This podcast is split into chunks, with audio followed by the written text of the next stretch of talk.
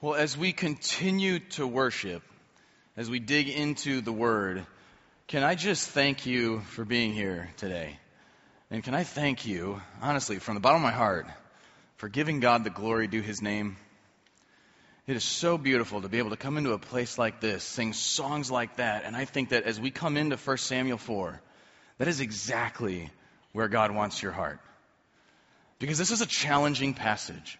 We're in the middle of a chapter where God's people have departed so far from Him that when they find themselves in the midst of battle, they ask themselves, why has God defeated us? And in that moment, when they could have said, because we bailed out on God, instead they say, somebody go get the box, as we saw last week. And what happens is the Israelites bring the Ark of the Covenant out of Shiloh into battle and it's captured by the Philistines. And that is where our story picks up today. We find ourselves in Shiloh waiting for news from the battlefront. In Shiloh, a place which has been the center of worship since the days of Joshua. And that, that word, Shiloh, that city appears 32 times in the Old Testament.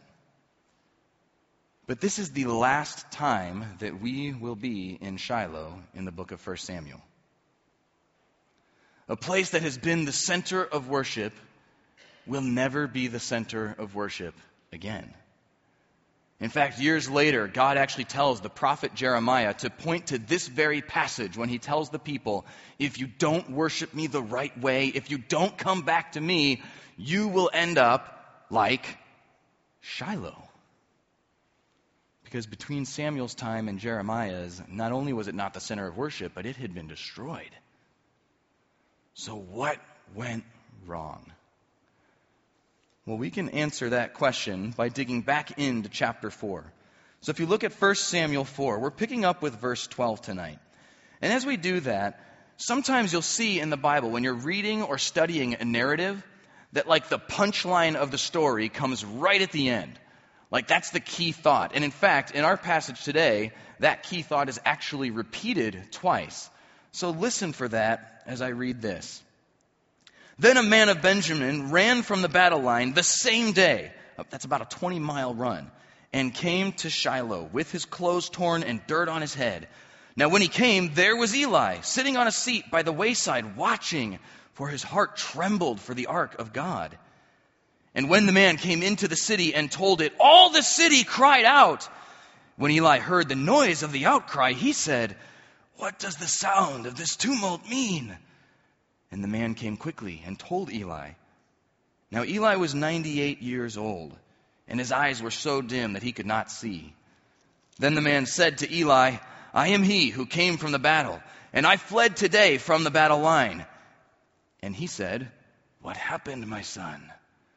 So the messenger answered and said, Israel has fled before the Philistines, and there has been a great slaughter among the people. Also, your two sons, Hophni and Phinehas, are dead.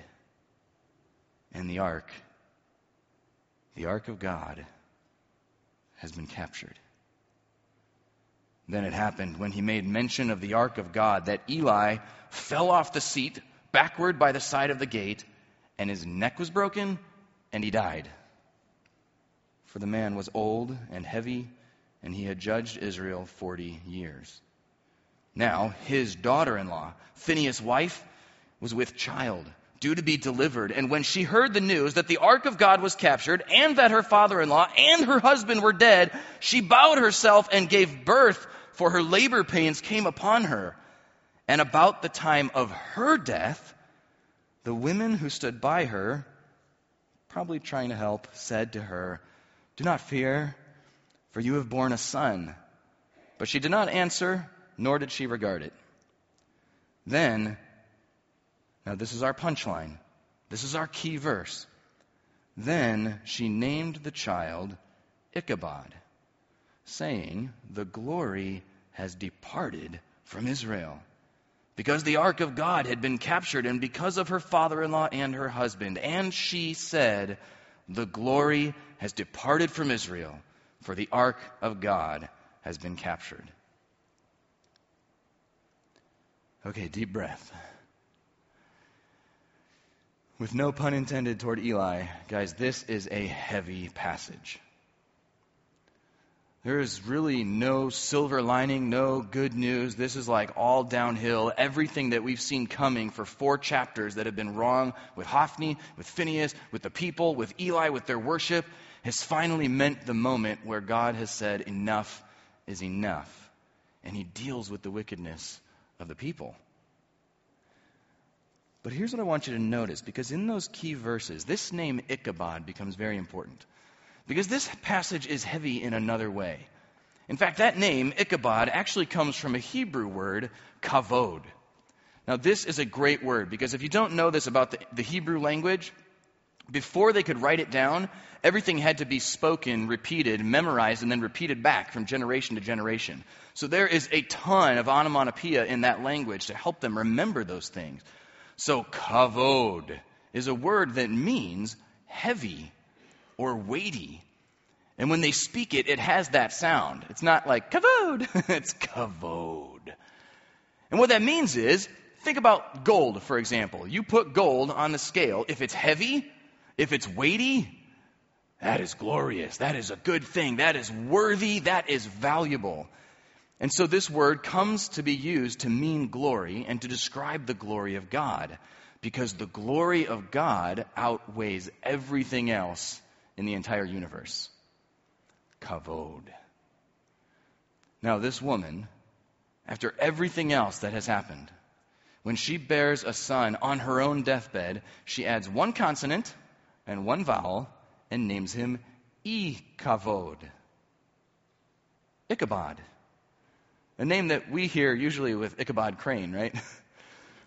but what that extra letter does is negates it. Now it means no glory. There is no glory. You see, as Neil mentioned, the people believed that because the Ark of the Covenant was gone, the glory was gone. Now we know that the Ark of the Covenant is important. God asked that to be made. God used that. In fact, some of the things they did sound familiar because they brought the Ark to battle and shouted really loud. Well, that's what God told them to do at Jericho and the walls fell down. But God did not tell them to do that this time. And so we know that God has used the ark to bring himself more glory. He has put his glory on the ark, but he is not contained by it. And now, it's gone. But here's what we have to realize it's not that God's glory has departed, it's that we depart from God's glory. Right? God is still very much alive. He's still very much with them. He's very much with us. God is everywhere, and His glory is always with them. The problem is not that the glory departed, it's that we depart from His glory. So, as we look at this heavy passage tonight, what I want is for us to pull out solutions. To try to find three solutions, because really the solution then becomes not how do we get the glory back, but how do we return to God's glory. And the first solution, believe it or not, actually comes from Eli. If you look at those first couple of verses, what we can do is we can tremble at the weight of God's glory. When we realize how His glory outweighs everything else, that can make us tremble. You see, Eli, it says that he was sitting by the wayside watching, for his heart trembled for the ark of God. Now, some translations actually change that to say that it trembled with anxiety. Guys, anxiety does not even begin to describe what Eli is feeling in this moment. But as I read this, as I thought about this, this is strange to me because in chapter 2, he heard a dire prophecy about deaths in his own family, and he didn't tremble. In chapter 3, he was given a reminder of that prophecy from the mouth of a child named Samuel, and he didn't tremble. Now, as he sits wondering about the ark. At 98 years old, finally, he's trembling. And I don't know how much we want to like psychoanalyze Eli, but it struck me because in this moment, his sons are already dead, the ark is already gone, and he doesn't even know he only has minutes left when he finally starts to tremble. And so it just got me thinking And maybe we just ask ourselves these questions. Like, how bad does it have to get? How deep do I have to go into some compromise, some corruption, some, some sin that misses the mark of God's perfect standard that I'm giving into? How much does it have to hurt me or people around me before I finally begin to tremble? Or maybe to ask it another way what makes you tremble? Because you see, trembling can be a good thing. There are places in the scripture that, that describe how we tremble at God's glory when we recognize how holy, how pure, how mighty, how powerful, and how forgiving and merciful that God is. It's the kind of thing that makes us fall to our knees. There are other places that talk about trembling at His word when we see the standard that it sets before us, when we see the grace that He wants to give us, when we see the strength that He wants to give us. And it kind of puts everything else into this stark contrast and this reality of what God is doing. But I don't know about you. A lot of times there are other things that, like if, if you ask me in conversation in the hallway, I'll tell you, oh yeah, those don't weigh as much as God's glory. But in a moment, they sure feel heavy. It was interesting this, uh, this past week. A few of my friends invited me to go serve at City Gospel Mission with them which is always so much fun just to, one, serve with other guys, but also just to meet the guys and the families that come in there to eat. And so, um, this particular Monday night, uh, there was also one of our volunteers who was leading a devotional afterwards. And so, you know, we were kind of bumming around. It's like, hey, you want to head in there and maybe check it out? Some of them hadn't been in there for a devotional before. Yeah, sure, let's do that. So we come into the room. He had just started. I find a place about halfway up, kind of sit over on one side, and he starts talking about prayer he starts talking about how we can use prayer to confess things to God, to repent and, and turn away from things that would make us depart from His glory. And as he was talking, man, he was so courageous. He was so bold. He shared a couple of his own things, like in the last two weeks kind of stuff that he had gotten on his knees with God about and repented. And as I sat there listening to him, I thought, man, this is so good for everybody else here. Right? like, this, I bet they need to do that probably, some of them. Yeah. Thank you for laughing because it's not a good it's not a good line of thinking, right? Like I'm sitting over here like I'm outside observer. This isn't for me. I'm just taking notes, right? Well, but the longer I sat there, thank you, Heavenly Father. He does not let me stay in that place. He starts tapping on my heart. Hey, that, wait a minute. Did you hear that thing he just said? Because one of the things he was talking about was how stuff that we've overcome tries to creep back in. And so maybe it's not where it was, but am I tilting that direction? Is that a moment to get back on my knees and to tremble and say, God, I don't even want to get close to that? And so we actually went around the room and prayed a little bit. It, it isn't always like that. You know, but guys are calling out, you know, God, forgive me for lust, for using pornography, for using drugs. God, forgive me for anger and for fear and for worry. You know, it struck me as I was thinking about it because fear can be a big one for me. That there are times where I say, Well, I, I want to trust God. When I think about His glory and how heavy that is, the scales absolutely tip in God's direction. And yet, what if people knew my darkest thoughts? Or, or, what if I lost something I really loved or someone I really loved? Or what if the future doesn't go the way that I am hoping? And the more I focus on the things on this side of the scale, it feels like they begin to outweigh God's glory. I'm no longer trembling at His presence, His word, or His goodness. I'm trembling at my fear. So I don't know what that might be for you. you know, what are the things that, like, this is what I want to believe, and I see God in all of His kavod. But there's something in my life that seems to be tipping the scales. What makes you tremble? And can we exchange that to tremble at the weight of God's glory? Because that's really the first solution. Because when that happens, then the second solution begins to make more sense because we can also cry out for a return to God's glory. In fact, you see in this passage, it says that when the man came into the city and told it, all the city cried out. They made a noise of outcry. Now, this verb literally means they all screamed really loud. Like this was bad for business. This is the worst thing they could imagine, and so everybody's going crazy. But what's unique about this word is that oftentimes in the Bible, that word, cried out, is coupled with the idea of repentance.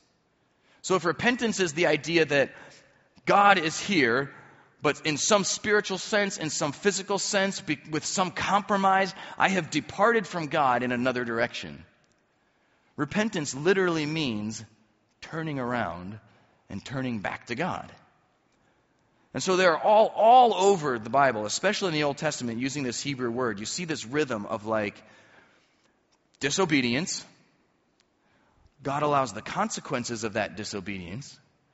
The people cry out. They say, God, we were wrong, rescue us. And then there is deliverance. And so, what's interesting about this passage is that in the midst of all of this, it's like they're almost just starting to get what they should have figured out a long time ago. You know, how does it get this far before anyone realizes how bad it is? And yet, I think that's such a challenge for our own hearts. Because as we read something like this, as you read the first four chapters of 1 Samuel, it's like, obviously, Hophni and Phinehas are a mess, right? Obviously, Eli is not doing that good dad thing or that good boss thing. Like, well, here's Samuel, here's Hannah. What a good examples. I mean, that's, that's what I want to be like and probably am most of the time. Well, I think, right? And it's so easy to dismiss these things because they're so obvious, and yet to step back and like do this self check, like, okay, maybe I don't think that I'm quite the Hophni and Phinehas, but are there places where I'm beginning to, part, to depart from God's glory? That I want to cry out for a return to Him? Because what happens next then with Eli is he kind of bears the brunt of this entire thing. In verse uh, 17 and 18, it describes how he was sitting on the seat by the gate, which would have looked something like this. So it's, it's not even much of a seat. And some people actually think that when it says his heart was trembling, he may have had a heart attack in this moment when he hears they lost the battle, Hophni's dead, Phinehas is dead, and the ark is gone. Was more than he could bear at 98. And that was it. There's a moment of like, all bad news. But it's important for us to notice in this this moment was not a surprise. Like God warned them very carefully about what happened when they corrupted their worship, what happened when they compromised and departed from his glory. And he was very specific about Eli's family. And so, what we have in this moment is a picture of God's justice. I was having a conversation with a friend a couple of weeks ago, just trying to figure out some of this stuff. Like, because I don't, I don't know about you, but when I read this, like, that's intense, right? Like, the air is heavy in here when you read this kind of stuff. And my immediately thought is like, okay, so 1 Samuel 4, how do I go about not ending up like Hophni, Phinehas, and Eli, right? And so I'm sitting with a friend trying to figure this out. And, and one question is, if that's me, Wait, wait, wait, give me one more chance. Right? And yet we've seen they got the one more chance and the one more chance. And now God says, ultimately, if you reject me, I have to deal with evil. Well, so as I sat with my friend, the next thing he said then was, well, then how is this really good of God if he let it go on that long? And so I think part of what we're seeing here is it is a picture of God's justice, but it is also a picture of God's patience. That ultimately his desire is to give us the opportunity to turn back to him, to cry out for a return to his glory. And so, on some practical level, it starts to feel like, well, like, how far is too far gone? Like, when, when is it too late, right? Now, that feels like it's always a dangerous question because, like, what answer am I looking for? Is that so I can, like, well, if that's the line, I'll just I'll just get a little bit closer. You, you said this is when it's too late? Okay, just a little bit closer. right? That's not the idea. But I want this to challenge you a little bit. To think about God's grace and forgiveness for yourself, maybe from a different perspective. There's a, a, a man I was reading about who actually was in the Navy, but through certain circumstances kind of got kicked out of his Navy position, lost that position, but on his travels, he had unfortunately seen how valuable human trafficking could be. And so he got into essentially the human trafficking industry and became very profitable. And along the way, he became a Christ follower. Like he had a bunch of really bad stuff happen to him all at once, and he went seeking for like, where are the answers to this? Where do I find hope? Who do I reach out to? Who can I trust? And he believed that the answer was God and that he could find forgiveness in Jesus Christ. And what was so strange as I was reading about his story is like, after that, he continued in human trafficking. And for years, he tried to reconcile these two things together. Like, maybe if I'm just really nice to people, that I traffic. Okay. Maybe if I talk to the other people I work with about faith and, and I help them trust in Christ too, like, I know maybe it's not ideal and maybe it isn't perfect, and I, but he had a really hard time letting go because the money was really good. But as he tells his own story, he continued to grow in his faith, and God kept working on him on that thing. It kept eating away at his heart that what he was doing wasn't just kind of different, it was wrong. And so he came to a moment where he repented of even that. And not only did he quit the trafficking industry, but he became instrumental in having it outlawed in the country where he grew up. Now, there's points in that story where if you tell me about this guy, I say, hey, you want to talk about too far gone? Let me talk to you about a human trafficker. Like, can you imagine something worse? And yet, we hear these stories where God does miraculous change in people's hearts. I, I, believe that there were moments that Hophni, Phinehas, they could have turned around, but they didn't. And that story I just shared with you, if you haven't heard that before, that man's name was John Newton. And after giving up that human trafficking, slave trade, he wrote Amazing Grace. And one of my favorite quotes I think I've ever heard anybody say comes from him. He says, I'm not what I wish I was. I'm not who I hope I will be. But by amazing grace, I'm not who I was. See, all of us are somewhere on that journey. I don't know if you're on, at the beginning of that journey, if maybe you're in a place like John Newton was, where it's like, I've put my trust in Christ and I know that I'm forgiven, past, present, future, because His grace is amazing, but there's just this thing that makes me depart from God's glory. It just seems to weigh heavier and I can't quite release it. But I believe in a passage like this, God would call us back. God would say, cry out for a return. So maybe you've never been involved in human trafficking. But I promise you, there are people here tonight, and you may be one of them, who wrestle with wondering if they are really forgiven. If that thing was too far, and if God could really forgive them. You know, sometimes we look at the world around us and we get kind of a different attitude. We say, well, I know I'm forgiven, but Kanye West? Hmm, we'll see. Listen, we don't know people's hearts. but God wants to look at our own hearts. And He wants to talk to us. And I can tell you, there are places in the Bible where you see people go much further than you ever have. Both as followers of Christ and before that, who find forgiveness. In fact, in Jeremiah 26, he references this exact passage God actually gives Jeremiah these words. And I'll just summarize this for you. But he basically says, Perhaps everyone will listen and turn from his evil way, that I may relent. If you will not listen to me, then I will make this house like Shiloh. So you see the warning, but don't miss this first line. That God's point is that perhaps everyone will repent. That's what he's longing for. In fact, a few chapters earlier, in chapter 18, God gives a similar message with an incredible promise.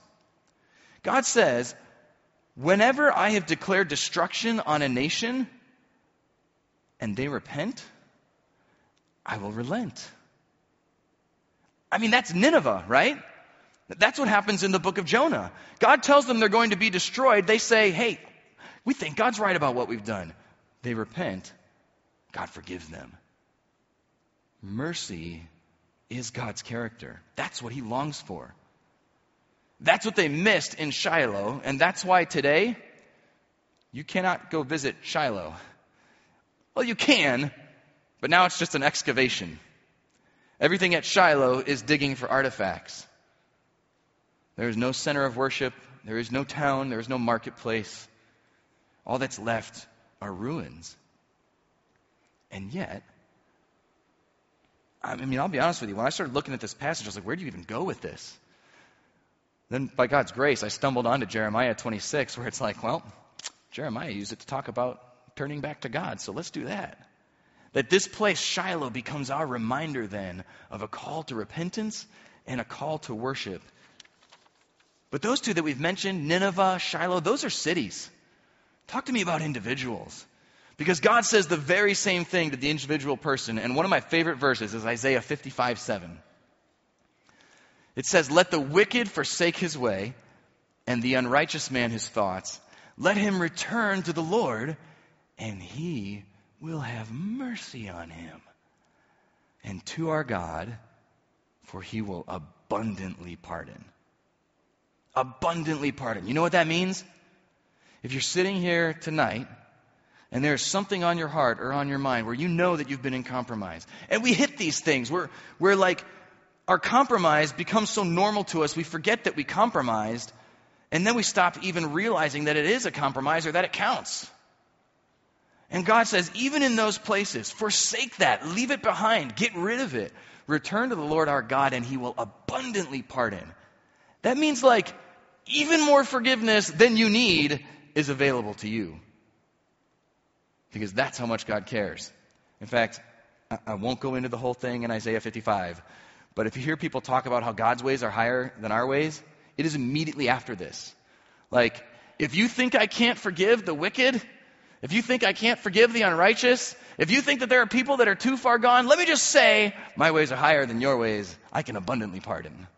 Like, that is God's message to our hearts. That the reason he includes something as heavy and painful as 1 Samuel 4 is because we get a chance to learn from it and to say, how do I cry out for a return to God's glory? See, that, I think, is what Phinehas' wife missed when she named her child. That we have a chance to see God's glory in Shiloh. Now, of course, not in the actual city. I just told you it's gone. But this is what she missed. See, because the trembling, that's good. Crying out, that's good. Now, return to Him. Call for deliverance. Ask to be saved. Ask for forgiveness. But instead, she starts naming Ichabods. And she says, well, God must not care anymore. God must not be here anymore. God must not be involved anymore. The glory is gone. And look, guys, whether it is negative circumstances that happen to us or whether it is things I've done that are causing my pain. One of our temptations is to look at those things and say, well, God must be too mad at me. Well, God must have bailed out. Well, maybe God doesn't care. Well, maybe God left. Well, maybe I'm on my own. Ichabod, Ichabod, Ichabod, Ichabod. No glory here. Just me and the mess I've made, or just me and the mess that other people have made, but no glory. I just encourage you, don't waste time naming Ichabods? Even for her, this could be a moment of saying, I realize what has gone wrong. What we need is to get back to the kavod of the one true God. Because we have a chance to see God's glory in Shiloh. Now let's take that just a little bit deeper. Because I told you that the word Shiloh appears 32 times in the Old Testament. Well, it's 32 times referencing this city. But there's actually one time that the word Shiloh refers to a person. And it's actually the first time the word Shiloh ever appears in the Bible. Back in Genesis chapter 49, verse 10. 9 and 10. It says this of Judah He bows down, he lies down as a lion, and as a lion, who shall rouse him? Okay, so we're talking about the lion of Judah. The scepter shall not depart from Judah, nor a lawgiver from between his feet until Shiloh comes. And to him shall be the obedience of the people. So Shiloh is a him? And Shiloh is the lion of Judah? And the scepter will not depart. You're telling me Shiloh is the king. So I read this and I think, it's Jesus. But let me double check because maybe I'm just getting excited, you know, and I'm always looking for Jesus on every page because we saw a couple months ago in Luke how he went through the whole Bible with his friends and showed them how it's all about him. Could this be one? So I actually dug into some Hebrew texts, some of the Hebrew scholars before Jesus was even born, when they were studying Messiah. And there are multiples, but I'll just give you this one. This is from the Talmud in Sanhedrin 98b. I know you have a copy on your shelf at home. No, I read this online. So, Rabbi Johanan said, The world was created for the sake of the Messiah. So, what is his name? And the school of Rabbi Shila said, Shiloh, for it is written, Until Shiloh comes. For centuries before Jesus was born, people knew that this meant the Messiah. Because the word Shiloh, it's the same word where we get shalom, it means peace, but it can also be translated the one whose right it is, which is what it means here. That there is one person whose right it is to receive glory from us, and that is Jesus. You see, in just the same way that the city of Shiloh was meant to be a call to repentance and a call to worship, the person of Jesus the Messiah, the Shiloh, calls us to repentance and worship. So let me suggest a key takeaway for us today. Return to God's glory in Shiloh. Not the city, but the person. Instead of naming Ichabod's, return to God's glory in Shiloh instead of naming Ichabod's.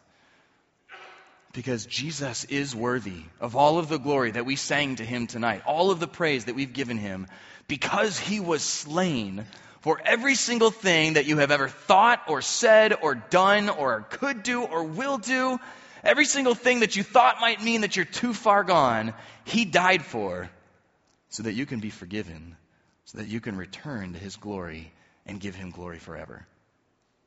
His glory outweighs all of your failure. His kavod is the weight of our worship. So as we close tonight, I just want to give you a moment just to pray quietly to yourself. And as you do that, we're going to listen to the song Amazing Grace. And if you have some compromise, if there's something in your life that you know God, this isn't a thing that pleases you. Would you just give that to Him now?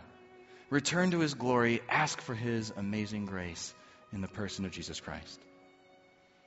Maybe it's for the first time in a long time. Maybe it's the first time ever. But let's do that now. Let's pray. And let me just pray over you from Psalm 139 and from 2 Peter 3. Search us, O God know our hearts. Try us and know our anxieties. See if there is any wicked way in us, and lead us in the way everlasting. That we may grow in the grace and knowledge of our Lord and Savior, Jesus Christ. To him be the glory, both now and forever. Amen. Thank you for being here this evening. We'll see you next week.